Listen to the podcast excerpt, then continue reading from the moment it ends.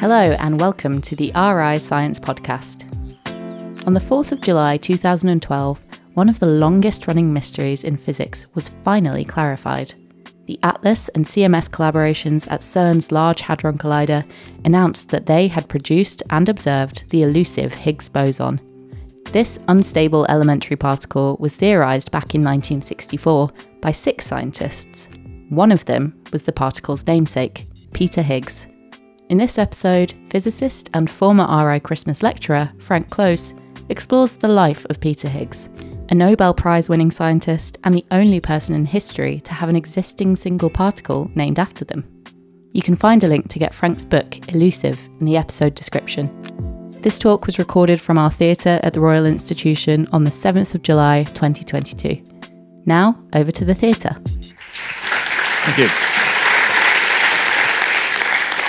Thanks. Good evening. Well, I thought uh, I'd start by going back just before the Big Bang, where somebody somewhere said, Let's fire up this Large Hadron Particle Collider and see what happens.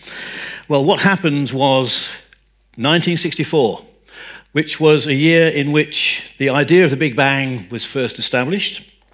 It was the same year that we came up with the idea that deep in the heart of the atomic nucleus, the basic seeds are quarks, which build protons and neutrons at the middle, with electrons whirling around the outside. And it was the same year that Peter Higgs had his great insight, which explains, we now know, why it is that all the stuff that emerged from the Big Bang, rather than just flitting around as some sort of amorphous goo, ended up making structures like atoms and molecules, the seeds of biology and life. Why it is that the sun burns slowly enough that five billion years managed to elapse so that evolution could take place and we could be here.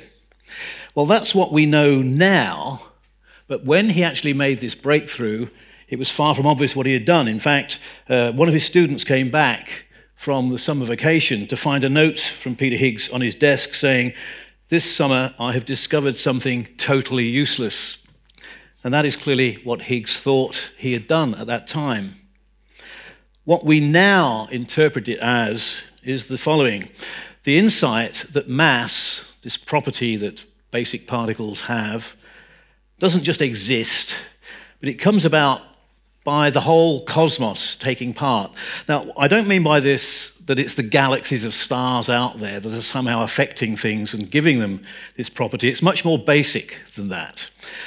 If you could remove all the stars, if you removed everything so that there was nothing left, turns out there's something you wouldn't be able to switch off. That you'll be left with some weird stuff which we call the Higgs field. We know that it's there because we've proved it, and that's what I'm going to tell you about. But what it is, we still don't know. And if you want to discuss this at the end, that'd be great. But to give you a sort of sense of why it's important to us, that uh, draw an analogy that you know, we're immersed in this Higgs field like fish in water. Fish need the water, and we need the Higgs field. It's as similar as that. How do we know that it's really there? And what is it? Well, I suppose the simplest example of a field that we have met is like the magnetic field of the Earth, which spreads out into space. Uh, you can have magnets making little magnetic fields, electric fields, and so forth. In the jargon of relativity, the electromagnetic field is something that uh, is all around us. And if we give it a little bit of energy, we can make it burst into life by emitting electromagnetic radiation such as light, which is what you're seeing me with at this moment. Now, in the world of quantum theory, light is not just a smooth legato electromagnetic wave, but it comes in a staccato burst of little particles. We call them photons. So, photons are the bundles of light which are what you get when you excite the electromagnetic field. And by complete analogy, if you could somehow make waves in this background Higgs field, that would manifest itself as particles which we call Higgs bosons. The Higgs bosons are to the Higgs field like photons are to the electromagnetic field. There is a quantitative difference, though. I mean, if I just strike a match, I've produced millions and millions of photons just like that. To produce even one Higgs boson requires the complete technology the Large Hadron Collider at CERN, a 27 kilometer ring of magnets smashing protons, the seeds of hydrogen atoms, into each other. And the reason we have to do that is because Higgs bosons were very common in the first trillionth of a second when the Big Bang had just happened and the universe was incredibly hot. But the universe rapidly cooled. And as it cooled, the Higgs boson sort of settled down, leaving this of smooth background Higgs field, which is what it is today. There's nowhere in the universe today, if that is a meaningful concept, that has the same amount of energy that the Big Bang had, except just outside Geneva, where we smash the protons together. And what we're effectively doing when they collide is making in a very small volume, for a brief moment, the sort of conditions of energy or heat, if you like, that the universe as a whole experienced in that first trillionth of a second. And it's under those conditions, if one's lucky, occasionally a Higgs boson might pop out and you can detect it. And that is indeed what happened in 2012. Um, the excitement was such that the former director generals of CERN were all there, turning around, taking the applause of the audience.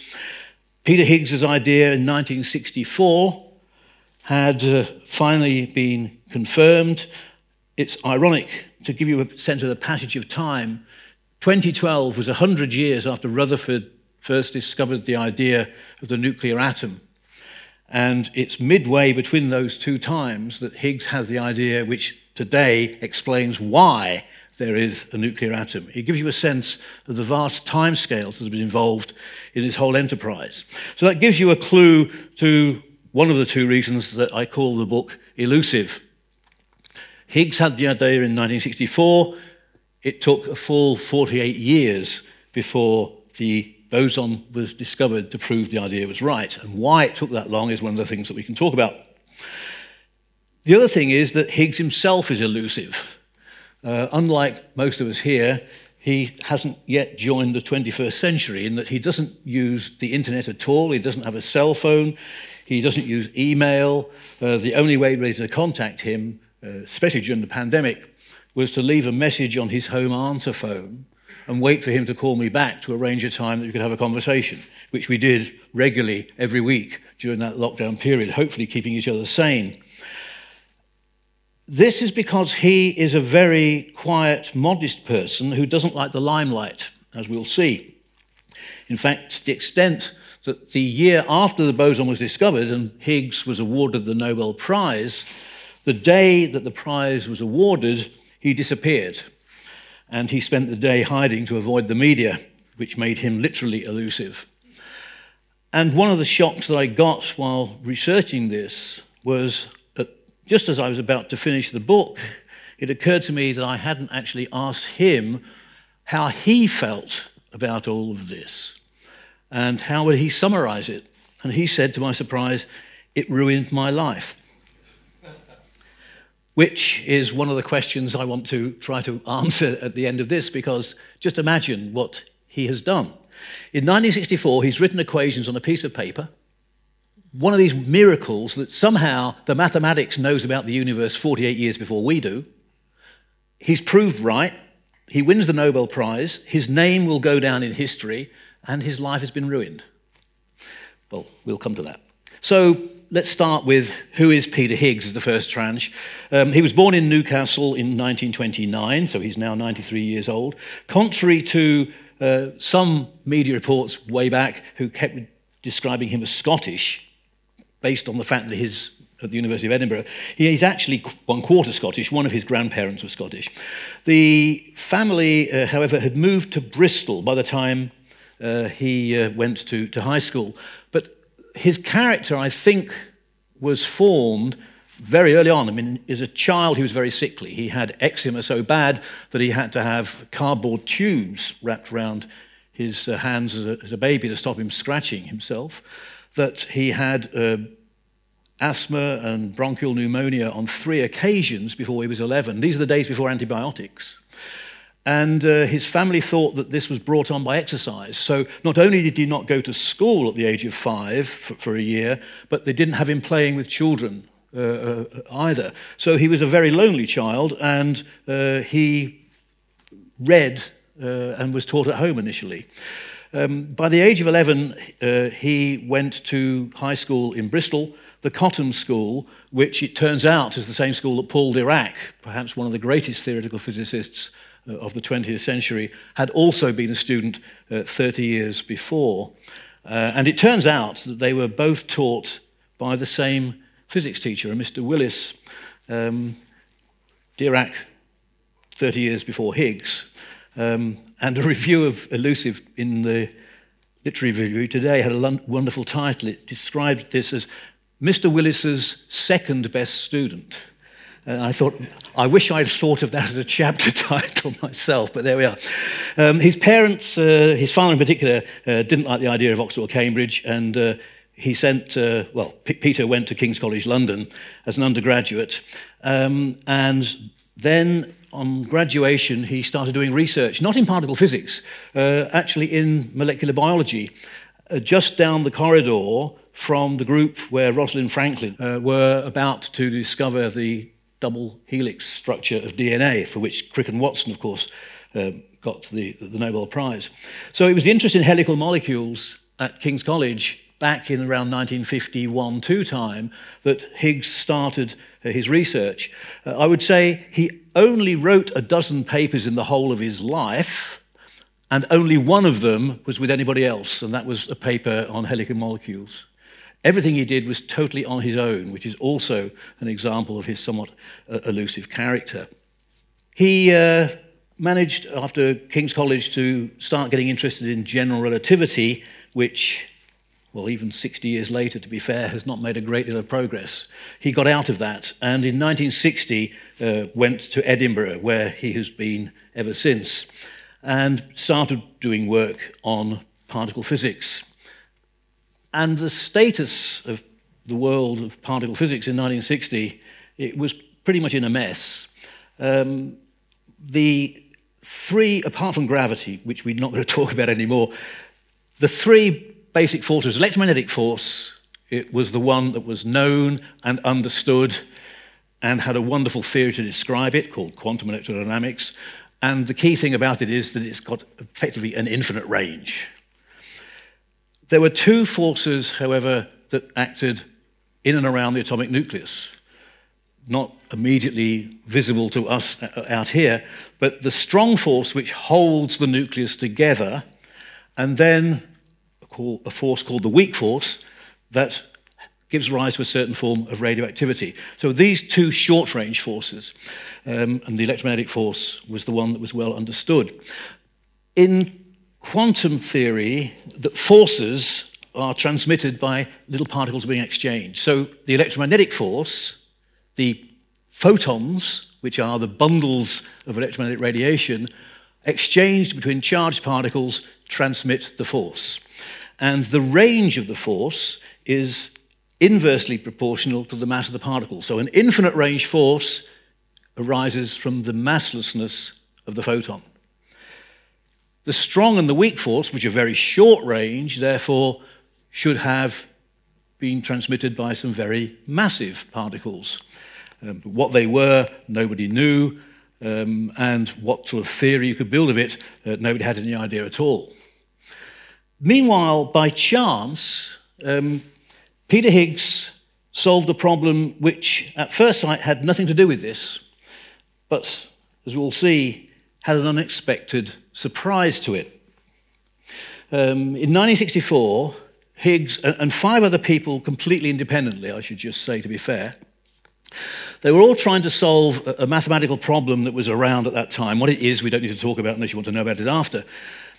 And they solved this, and in the course of solving it, they found that the mathematics implied that things like the photon could gain a mass, which seems pretty useless because normally the photon is massless. So, but it's a nice little bit of mathematical trickery.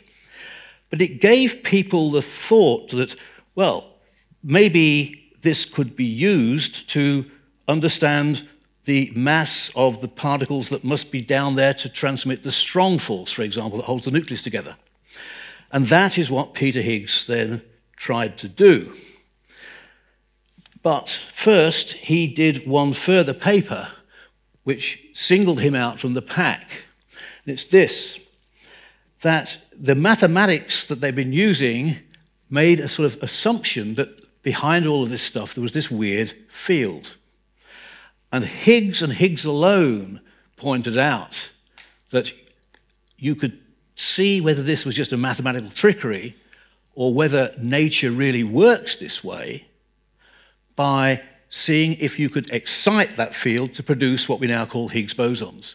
He alone pointed out that physical consequence of this weird mathematical trickery. And that is why this Higgs boson is named after him and why it is that he has sort of been singled out in part historically. So that's the good news. Uh, the bad news was that uh, he tried to apply it to the strong force and got nowhere. Uh, in 1966, he went across to America and, in the course of his time there, uh, met the great theorist Steven Weinberg. And it turned out that Weinberg also was trying to apply this novel idea to make a theory of the strong force, the one that holds the nucleus together, and was getting nowhere. Higgs, at this point, gave up. And I should say, for the rest of his career, only wrote one other paper which had nothing to do with this and made no impact. So Higgs had done this one thing in 1964, found a bit of a mathematical trick, had tried to apply it to the strong force, didn't work, and stopped. But luckily for him, in the meantime, he had also written a paper pointing out you could test it if these weird bosons could be found. End of his story, pretty well. The following year, Weinberg had one of these very unusual moments of inspiration. He was driving to work at MIT in his red Camaro when he suddenly had the insight, as he said it himself, that we've been applying the right idea but to the wrong problem. That they'd all been focused on the strong force that holds nucleus together, and suddenly Weinberg realized that all the things that were coming out of the maths could work for the weak force, the one that generates radioactivity. And he suggested that the weak force and the electromagnetic force could be subtly intertwined to make a single force. The massless photon of the electromagnetic force would be matched by massive particles called W and Z. And with that, you could make a theory. And key to that theory would be to use the mathematical trickery that Higgs and these others had invented or discovered to make the WM bosons gain their mass. And that paper by Weinberg was ignored for four years for a reason that will become clear in a moment, after which it has been now cited over 10,000 times as one of the greatest papers in theoretical physics which, and the reasons for that will become clear in a minute, but it also explains why Higgs, out of that group of six, became so well known. Because Weinberg made a mistake. And it's this. Some years ago, I managed to get hold of the original draft manuscript that Weinberg had written. That's his handwriting. And you'll see a little arrow down on the left hand side um, reference 3 at the end, P.W. Higgs, blah, blah, blah, blah. That is because he had met Peter Higgs that previous summer and they'd talked together, and that is how Weinberg had learned out about all of this. He wrote the paper, and before it went off, he then learnt that there were some other people that had also come up with this same idea. And you can see their names written in, in very small writing. It says Hagen et al., Brout and Englert, and the arrow is a reminder to Weinberg to include them when the paper is finally done. And when the paper is finally done, there is the printed version. It's got Higgs's name at the front, and it's got these other people afterwards. It turns out historically that Brout and Englert wrote their paper and published it about a month before Higgs himself did his work. Nobody knew about uh, the other people's work, uh, and the other people came later. But the first people to discover this trick were Brout and Englert in Belgium. Higgs came second, but because of Weinberg having them the other way around, people thought that Higgs was first and had priority. So that was the first piece of Higgs's luck. Why was it that nothing happened for four years and then suddenly everybody went mad? Well, the answer is because in 1971, uh, a young uh, graduate student in Utrecht, Gerhard 't Hooft, uh, in his thesis, discovered how to make the completely viable description of both electromagnetic and weak forces. And his supervisor, Tini Veltman, on the right, uh, had been instrumental in putting this all together. And basically, this was the basic idea that he did. The electromagnetic force had been understood for, by this stage, nearly 30 years. Quantum electrodynamics with the massless photon, you could calculate things to accuracies of one part in a trillion, remarkably well. So that theory had a great acronym, QED, it really works and the photon being massless was key to it. What Hooft did was he started off to make the theory of the weak force and pretended for a moment that the W and Z bosons, the analogues of the photon, were also massless and showed that if that was the case, everything would work beautifully. But empirically, the W and Z are not massless. So, uh, so 't Hooft then said, what if I add the Higgs trick to this, to give them a mass, which he did, and discovered wonderfully that everything still held together. So here he is a bit later in life giving a talk, and you see he's describing the whole of his theory on the blackboard, and the key additional piece to it that makes it all work, he's got Higgs on the right there. So Higgs's name is getting mentioned again the other people not yet having been heard of. So 't Hooft and Veltman uh, eventually got the Nobel Prize because we now know today that this is indeed the, the theory that describes the electromagnetic and the weak force all united together, and the key ingredient to make it all work is this mass trick that Higgs and the others had discovered. That still doesn't really explain why it is that Higgs gets such prominence. An answer is because what happened the following year. Every two years, uh, in particle physics, there is a big international conference that people come to. Um, and in 1972, it happened to be in Chicago. And the role of this conference series is such that uh, leading people review various areas of physics. And the analogy that I've drawn here is, let's say, the influence of what happens in this conference is very similar to, to Warren Buffett uh, making his remarks in the world of finance. What happens at these conferences determines, by and large, where people work the next immediate couple of years. And it happened that the discovery by 't Hooft and Veltman that you could make this beautiful theory was the big thing in that conference. And the session on that was organized by Ben Lee, who had also met Peter Higgs uh, back in 66 and knew all about this. And all of the talks were really about what Hooft and Veltman had done but, as Peter Higgs described it, Ben Lee plastered my name on everything. That's Higgs being overly modest. In fact, if you actually read the papers at that conference, Higgs's name was being mentioned all the time with regards to this mass trick, though none of the other five people. So, this was how the theorists in the world were getting the impression that Higgs had done everything. For the experimentalists, that explosion began four years later in 1976, um, three young theorists at CERN wrote a paper about the boson, which Higgs had, as I said, alone pointed out that would be the key proof, one way or the other, if nature read this or whether it was just mathematical trickery. And they wrote this paper, they gave it the title, A Phenomenological Profile of the Higgs Boson. So even if the experimentalists only read the title, they were suddenly seeing Higgs boson. And this is the first that I can find written down where Higgs boson is sort of mentioned. In the references to this paper by Ellis Gaillard and Nanopoulos, again, reference six, starts off again with the wrong order, you know, Higgs first and then the other people. Uh, but it does mention the key thing, which I've highlighted there, his 1966 paper, which is unique to Higgs, which mentions the boson uh, and the ideas about it. The irony is that apart from one person who wrote a paper in 67, none of those six people ever did anything on this ever again. it was like, like a supernova. You know, suddenly this idea emerges in the sky and then it's gone. And other people pick it up, develop it, run with it for 40 years. It's very, very strange.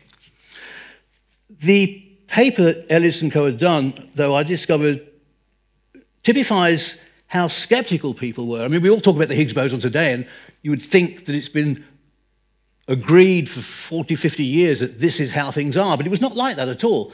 Um, John Ellis, just a few weeks ago, uh, was giving a talk uh, as we come this week to the 10th anniversary of the boson's discovery at CERN, and uh, he was reminding us how skeptical we all were about the Higgs boson in 1975 when he and his pals wrote the paper. And on the screen there, what he's showing is a quote from the end of their paper. Um, the image you're looking at is an aerial view of the countryside around CERN in Geneva. The circle on there is the outline of where underground the Large Hadron Collider is. It's about the extent of the circle line in, in size. Um, but the paper that Ellis and Co. had written, uh, it was very long. It went through all of the ways that you might be able to detect and identify the Higgs boson if you could produce it. The problem was nobody had any idea of how massive this thing was. You, you didn't really know where to look. And at the end of the paper, uh, it was almost apologetic. He says, We do not want to encourage big experimental searches for the Higgs boson, but basically, if you happen to be doing these experiments, look out for this sort of thing. It wasn't a, a project that was being presented, it was a, if something happens to come along, this is what it'll look like. It was probably not until 82 and 83 that the drive really began to take form.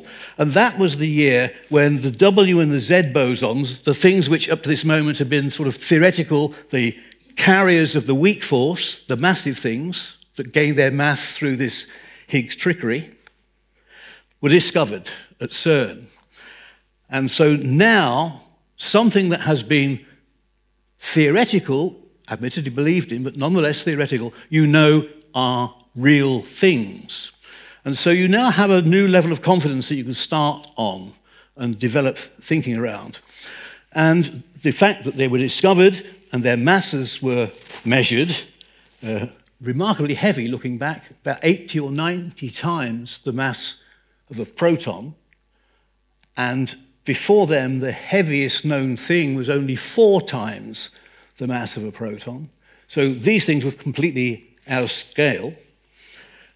Now that you knew that you were, they were there, you could do what we call Gedanken experiments, the sort of thing that Einstein used to do, thinking about if I was traveling at the speed of light, what would happen? You know, we can't do that, but you could imagine you could and work out what would logically hold together. Similarly, here, people were imagining suppose I had a beam of W and Z bosons, what would happen when they bounce off each other and so on?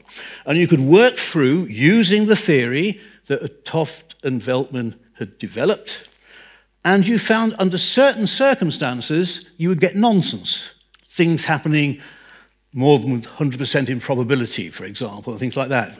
Clearly, something was missing, and the thing that was missing was the Higgs boson. If you now added to the calculations the supposed presence of a Higgs boson, suddenly all the answers made sense. So that was good news.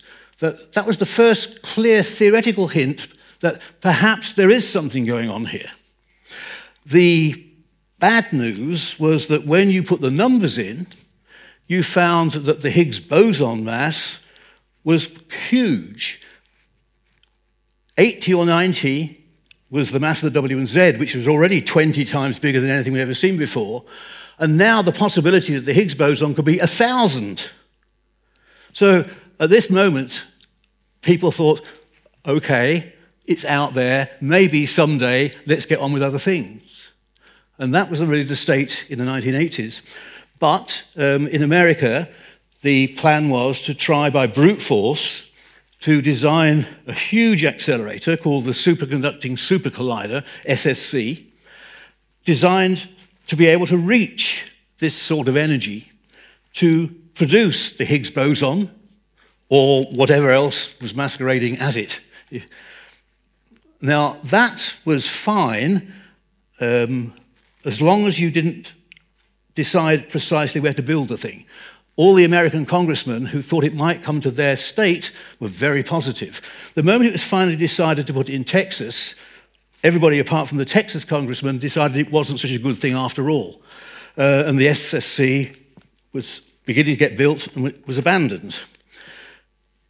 At that time, over here in Europe, the idea was to try and use smarts a bit and to build not a humongous thing like the SSC. The SSC, by the way, would have had a size like the M25. I mean, the, the LHC is large, but it's nothing like that.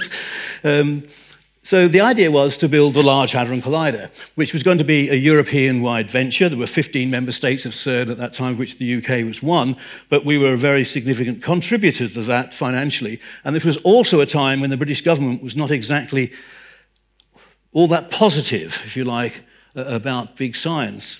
And the, there was a real possibility that uh, the UK might withdraw from CERN and, and, and do other things. And if that happened, the future of CERN would be uh, a question, and the whole future of the subject likewise. Um, but various things happened uh, that I narrate in the book, which I won't go through now, that indeed we stayed in CERN and the LHC construction then, well, planning for it at least, because technologically it was still far away. Um, but the technological challenges became clear.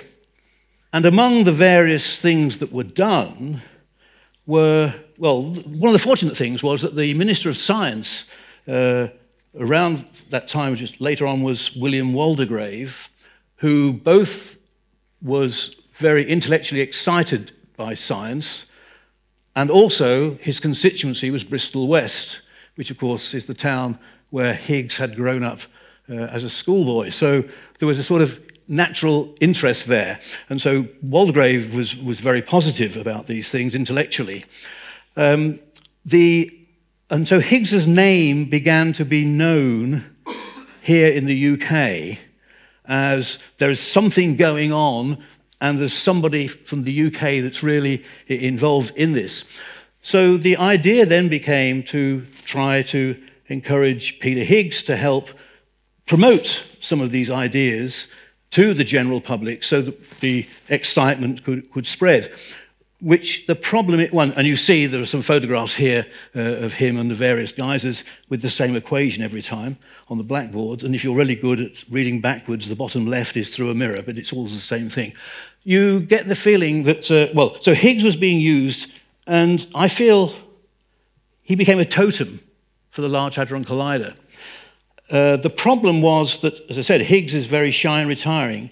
And although he is very good at lecturing to advanced students uh, in, in research seminars and so forth, standing up in front of an audience and giving a popular talk is not the sort of thing that he would find easy at all. Uh, and the first attempts to, to do that were uh, not exactly the greatest. So then uh, the idea developed, and that's how I sort of became involved, was rather than him standing up and doing something himself, how about uh, having him on stage being sort of like interviewed by somebody like myself to bring the story out? Uh, and that is how uh, I became involved, uh, well, in the late 2000s. And here's a couple of images. Um, and what you see here, I think, is that in a comfortable environment with somebody he knew, he's very relaxed and open, and they were very successful. And really, when we began to get some of the excitement of what was really going on uh, to come out. So that was Higgs uh, on, stage.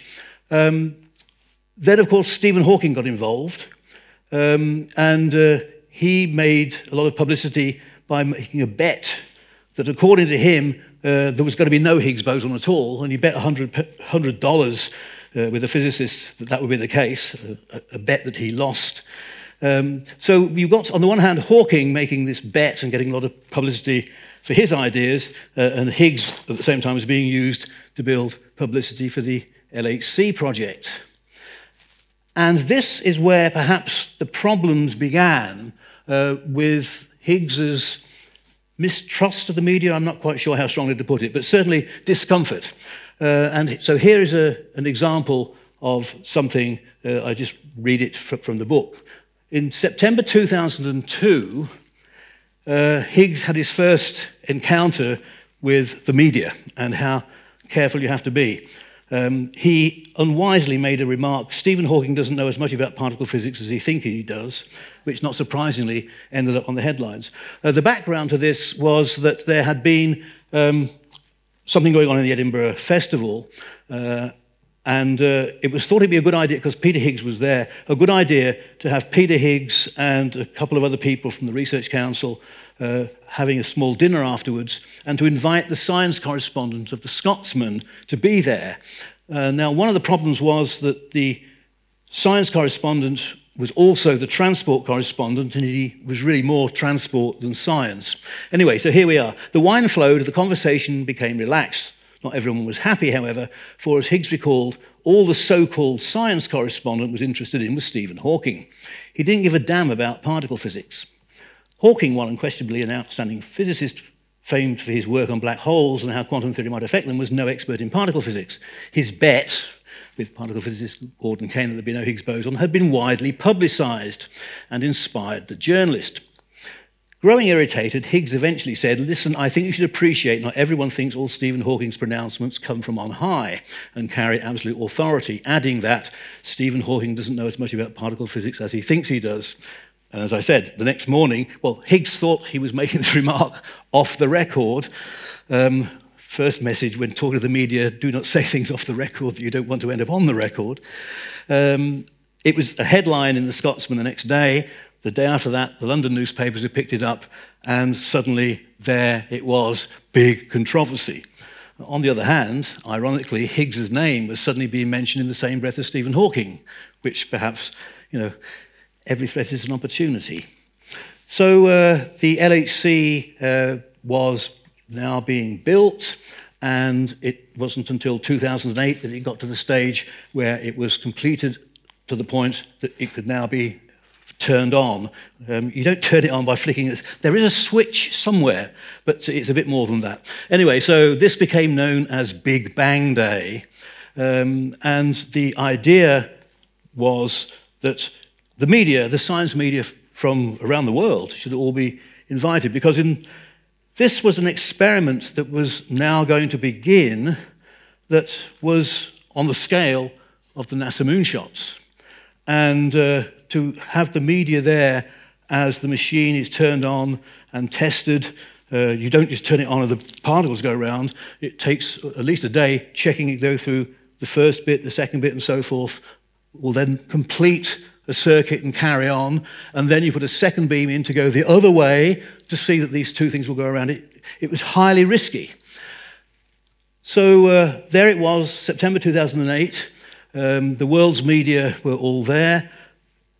Lyn Evans, the Welshman who was essentially the lead engineer on the LHC construction, and somebody whose credit in this story, I mean, probably you've never heard of him, but he, to my mind, uh, is uh, as important almost as anybody in this whole business. He told me that they later learned that one billion people were watching or listening to the various reports in real time uh, as they went through the process, starting at about eight o'clock in the morning doing the various bits and pieces along the way. Now, in the UK, um, the BBC, Radio 4 dedicated uh, the whole of the Today programme that morning to this. Uh, Andrew Marr was across in Geneva uh, watching the turn on, reporting back. And so they had not Peter Higgs, but Stephen Hawking on, again saying there was going to be no Higgs boson, maybe there'd be many black holes and so forth. Um, but the real activity was at CERN. And uh, Lyn Evans had set up um, a little flashlight, effectively, so that the, the protons, they start off in a, a like a fire extinguisher sized jug of hydrogen, about this big. uh, there are enough protons in that jug to run the LHC for centuries. Though, for safety reasons, they replace the jug every uh, couple of years. They then get extracted, the atoms are ripped apart so that you've got now the protons, which are accelerated the first gear, and a whole series of accelerations moving up through the gears go uh, until they're transported across the LHC, which is about five miles away from where all this starts, through a whole series of, of accelerators, to be injected for the first time. And that worked, and gradually it went all the way around. And so now came the first big test. I mean, you've got the car, you've bought the car, you know the engine turns on, but will it actually start when you press the, the pedal? Roughly speaking, was what this was about. And so Evans had set up two flashlights because the beam will go around 11,000 times a second, and you're not going to see two lights go on that, that fast. So he set up two lights, one to show that the beam had arrived, and then a second one that would come on indicating that the thing had worked. And he did a countdown the first time, and nothing happened. So as he counts down and he hesitates when he gets to two seconds to go and laughs, wondering, are we going to have a problem again? As I say in the book, have you ever been in an elevator which the doors didn't open? And how long does it take before you realize the doors aren't opening? Anyway, so it worked. and as you can imagine, I mean, the, the possibility for that brief moment that 10 years of building, 30 years of technological design work and so forth was going to come to nothing for a moment was a real possibility, but thankfully it wasn't like that. So the media reported it in their own styles. World survives Big Bang. The sun, end of the world due in nine days. Well, they were wrong there. Um, so, uh, so these detectors are vast. The experimental collaborations themselves are vast. Uh, there are, I calculated that among the various experiments at the LHC, including the engineers and the technical staff and the scientists, over 10,000 people around the world uh, are involved. It's, that scale, it's a world venture that happens to be taking place at CERN. So it began in 2008, and gradually, you don't get the answer immediately like that. You, you build up information and you're looking to see is this a real signal or is it just something in the background noise? And it takes a long time before things become clear as to whether this is real or not. And by 2012, it was becoming clear that things were beginning to look sort of intriguing. Um, but nobody anticipated that there'd be a real clear answer one way or the other uh, until probably later that year. Now, I had my first interaction with Higgs uh, on stage um, earlier in 2012, before the boson uh, was discovered. And that was the first time that I had ever interviewed somebody on stage. And Jim Naughtie happened to be at the meeting, and I asked him uh, what's it like to interview somebody? And he said, oh, it's easy. I thought, well, it may be easy for you. But then I said to him, if you were interviewing Higgs at this moment, what would you be asking him? And he said, uh, well, I contextualize it. So I said, what do you mean? He said, well, is all of this hype about the Higgs boson uh, something that the scientists or the media have created? Or would its discovery, if that happens, really be a seminal moment in human culture? And I thought, well, it would be a seminal moment in human culture. And that is the thing I now have to try to understand to bring out why. Uh, and so that's how it all began. Uh, a month or two later, um, Peter Higgs and I were at a summer school uh, in Sicily, um, and he was expecting to come back on the 2nd of July to go to Edinburgh when, a, well, a phone call came uh, on the 30th of June, I think it was, to say basically that there's going to be an announcement made at CERN on the 4th of July, and you might be disappointed if you aren't there. Um, now, I should say at this point that that wasn't being totally enigmatic, that there are two big experiments who were independently uh, doing their work, and within those experiments, There's lots of different subgroups, so there's like a needs to know basis. But there's a, a clear firewall between them. The only person who knew the full story was the Director General of CERN, to whom the individual experimental leaders were reporting uh, the, the, the results. But apart from that, nobody really knew uh, what the full thing was going to be. But any event, uh, Peter redid his travel plans. Um, he didn't have any Swiss francs with him. His travel insurance happened to, end on the 2nd of July. Lots of things had to be sorted. There was a picture that was taken of him and me at Palermo Airport, which we put out on, on Twitter with a rather misleading hint to it, though it was, it was logically correct. It was something along the lines of uh, Peter Higgs and myself. Um, I'm going to England via Rome and Peter to CERN, full stop. So that any media thought that he was going via Rome as well, but in fact he was going via Milan. So if any paparazzi turned up at Geneva airport, they were waiting for the wrong plane. And at least that worked, but that was probably the last day of quiet in the rest of his life. Um, the 3rd to 4th of July, it was quite clear to all the scientists that something big was going to happen, but nobody yet quite knew for sure.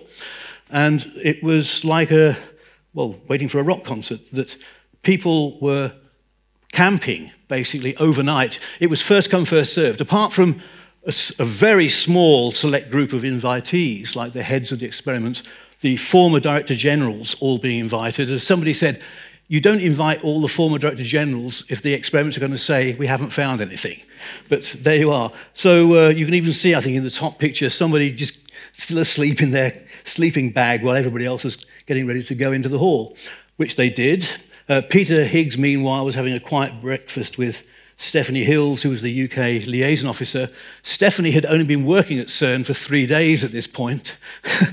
and she said, I didn't even know where the toilets were. Anyway, so uh, the, uh, the announcement was made, and uh, with great excitement, there are the former DGs all turning around when it's clear that the Higgs boson has indeed been discovered. Um, and this was all shown on the world's media in real time. It was hugely emotional because, I mean, Jim Naughtie's question, then came back to me. Uh, at that moment, or at least up to that moment, for half a century, we had been increasingly sure that this is the way that nature works. But at that moment, we knew that nature does work this way, and that's something that will be known forever. It was a very profound sensation.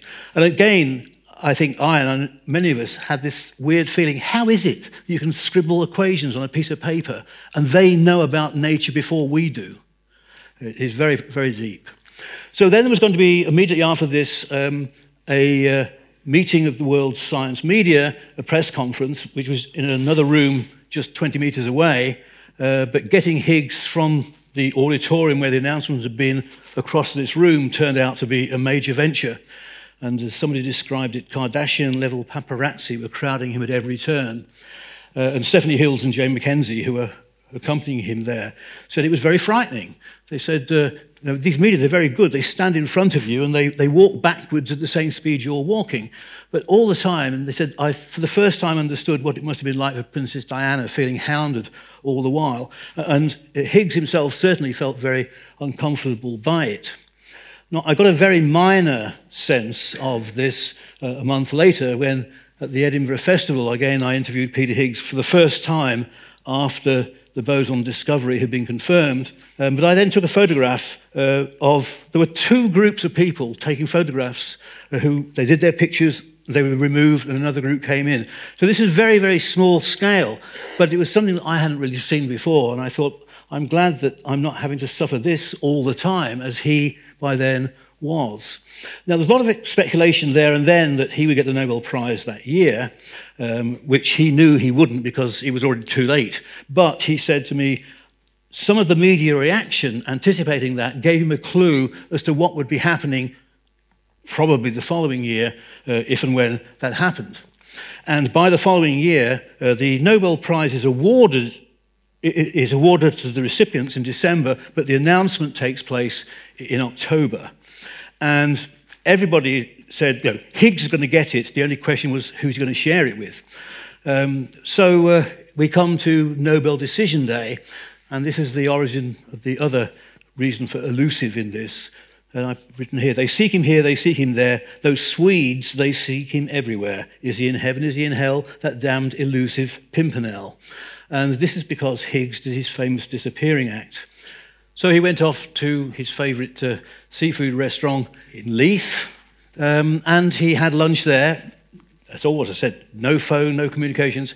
He knew nothing what was going on, and equally well, the Swedish Academy had no means of contacting him. It's traditional to contact uh, the winners and alert them before the announcement is made.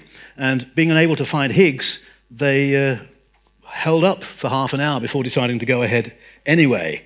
And the announcement was made, and everybody in the world, with the exception of Peter Higgs, uh, knew who had won the Nobel Prize that year. Um, at about three o'clock, he was walking along Heriot Row, heading for his flat in the next street, when a car pulled up near the Queen Street Gardens. A lady in her 60s, the widow of a High Court judge, got out, came across the road in a very excited state to say, My daughter phoned from London to tell me about the award. And Higgs said, What award? So that's how he learnt that he had got it. um, so the following uh, uh, week, uh, I was invited up to Edinburgh sort of to give a popular talk in the university about the, the Higgs boson, what it was, and so forth. And so uh, I started it with uh, two slides. The tools needed to find the elusive Higgs boson in 2012, and the tools needed to find the elusive Higgs in October 2013. So, uh, anyway, he shared the Nobel Prize with Francois Englert. Um, and Englert, as I said, had actually discovered this mass mechanism a month before Higgs. Robert Brout, sadly, had died uh, a year or so beforehand, so he was no longer uh, able to receive the prize because they're not awarded posthumously, and a maximum of three people can share the award. And, that, uh, and I think the Nobel decision to only award it to these two was actually a very profound way of recognizing that had Robert Brout survived, he would have been there. And so, in a, a, rather nice way, his presence was sort of there in absentia. And so uh, I end by just coming to uh, what I said. Higgs said, It ruined my life. And uh, I asked him to explain that. And he told me quite eloquently about how much the media had just overrun him and everybody wanted a piece of this. And the whole idea that the Large Hadron Collider, all 10 billion euros worth of it, had been designed to discover the Higgs boson. And suppose it hadn't been there, you know, it's not his fault, but what the pressure would have been. Um, he said, My relatively peaceful existence was ending. I don't enjoy this sort of publicity. My style is to work in isolation and occasionally have a bright idea. So that's elusive. Thank you.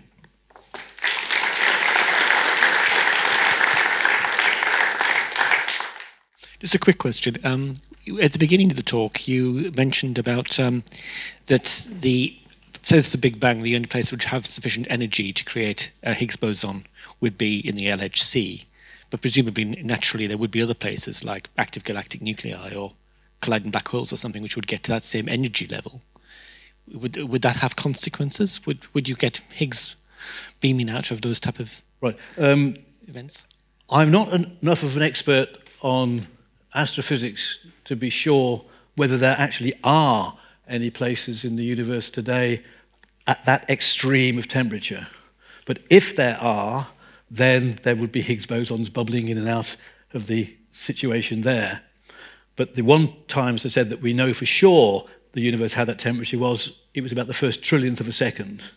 And so that is what we're recreating uh, in the experiment to see what the, the physics was at that epoch. Yeah, this may be a related question then, because I was going to ask you how the photon avoided the grip of the Higgs ah, field. That, that's actually a very interesting thing. Yeah. The, um, I said, you know, photons don't gain mass, but that's actually not quite true. There are circumstances uh, like superconductivity, um, where, uh, well, in superconductivity, the magnetic field doesn't penetrate into the superconductor. And so the magnetic field, instead of being infinite range, within a superconductor is only short range. And so because it's short range, the photon appears to have gained a mass inside a superconductor. So actually, this is beginning to start giving a, a lead into your question, so to show that I haven't totally ducked out of it. The phenomenon, it's called the Meissner effect. The phenomenon of superconductivity was known. There were two Russians way back, Ginzburg and Landau, who had made a, a, a phenomenological theory of that in which the photon effectively has a mass. Um, a friend of Peter Higgs from his days at King's College, a man called Michael Fisher, um, they, he was the best friend that Peter Higgs ever had, um, became a theorist in condensed matter physics, and he and Peter maintained contact for the whole of their professional lives, even after Fisher moved to America. And it was in part because of that that Peter Higgs was aware of these things in superconductivity. Um, and so the idea that photons could gain a mass was sort of there, but in other areas. Um, but the question that you pose um, is the reason I will say that I said that there were two people shared the Nobel Prize and there was a third slot available. And I, at the time, was saying that I thought that Tom Kibble should share that spot because among the, the six people who independently had the idea in 64, Tom Kibble at Imperial College was one of them. But in 1967, he wrote, which I think was perhaps the most significant paper of that epoch, which was he showed how to make this thing work in the real world to keep the photon massless while allowing these other particles to become massive. So, I mean, people sort of jokingly say, Peter Higgs showed how to give masses to things, but Tom Kibble showed how to keep the photon massless. And that was very important. But sadly, of course, uh, he didn't share in that. So I, I hope that's given some entree uh, into the answer. We didn't get the audio from this next question, so I'll read it out for you. The person asked, we had about 48 years from Higgs's theoretical discovery of the Higgs boson to its actual discovery in CERN. Is there a similar theoretical basis for weak interacting particles or dark matter that gives hope that CERN might have another use in 40 years to discover another range of particles? Wow. Uh, well, I end the book by sort of looking at the future, and I say that there's a major difference between what has happened in this last several decades and where we are now. That um, since about 1982, when that 1,000 GeV figure came out of the equations, we have known how far we have to go to either find the boson or discover that there's something fundamentally wrong. So we knew it was going to be a long journey, but we knew exactly where we had to get to. Now, today, we know empirically that there's some extra stuff out there called dark matter, which you sort of alluded to. This is something that the astronomers have told us because the way that galaxies interact with each other gravitationally shows us much more gravitational tug going on than we can explain given what we can see in anything electromagnetic radio waves, X rays, the whole lot. And this stuff we call dark because it doesn't shine. We infer it must be there because of its gravitational tug. There are no particles in this whole structure that the Higgs boson has finally put the capstone to with the properties required to be these dark particles. What they are, we don't know.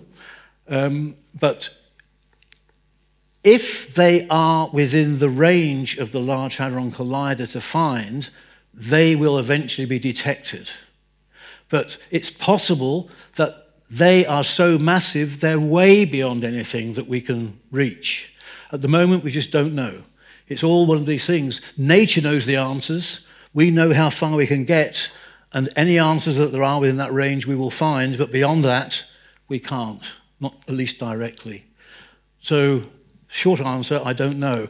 But sociologically, I must say that if it was the case that I knew it was going to be 48 years before we were going to make the discovery, then if I was a young person, would I be wanting to go into this? I, I really, I, I, really don't know. Um, I shouldn't be saying this, but.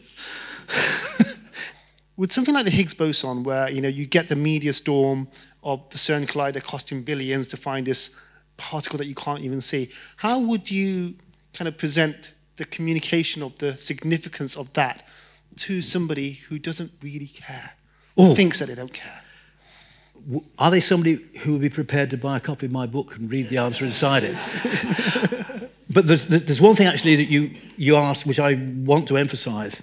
The LHC was not built to discover the Higgs boson. I mean, the Higgs boson was one of the discoveries, and unless there's something really remarkable like the discovery of dark matter, it will be one of the great discoveries of it. I mean, I think in the course of particle physics and uh, atomic physics, this is comparable in my mind to Rutherford's discovery of the nuclear atom a century ago. Um, but it's one of the things that worried Peter Higgs very much because in the conversations that we had, he said that he was very disturbed that he felt that the, the Higgs boson had been oversold. And if people really thought that the Higgs boson was the sole reason for the LHC, well, they've discovered it so they can turn it off. Um, and, and, it's not. It, it is a very special thing. But uh, basically, the LHC is a machine that is able to study the universe, the physical universe as it was in a trillionth of a second. And whatever there was then, we will be able to discern and increase our understanding of how it is that we've got from there to here. And I think one of the things that I just threw as I went through, that Higgs's mechanism we now know is the reason why W bosons have a mass. Why do you care about that? Because that is what makes the weak force very feeble. And when the sun burns, the protons in the sun coming together to build up helium and radiate energy as sunlight, which thankfully gets here because photons can travel all the way across here. But that force that makes that step from the protons to helium is the weak force. And if the W boson was massless, that would have burnt up within a year or so. It's because the W boson has a mass, thanks to this, that the sun is burning slowly and five billion years have elapsed, giving the time for evolution to happen. So these things may seem arcane, but it turns out they are talking about the universe that we are part of. Well, I'm sold on by your work. and I must bid you a farewell. Can we give a massive round of applause to our lecturer tonight, Professor Frank Close?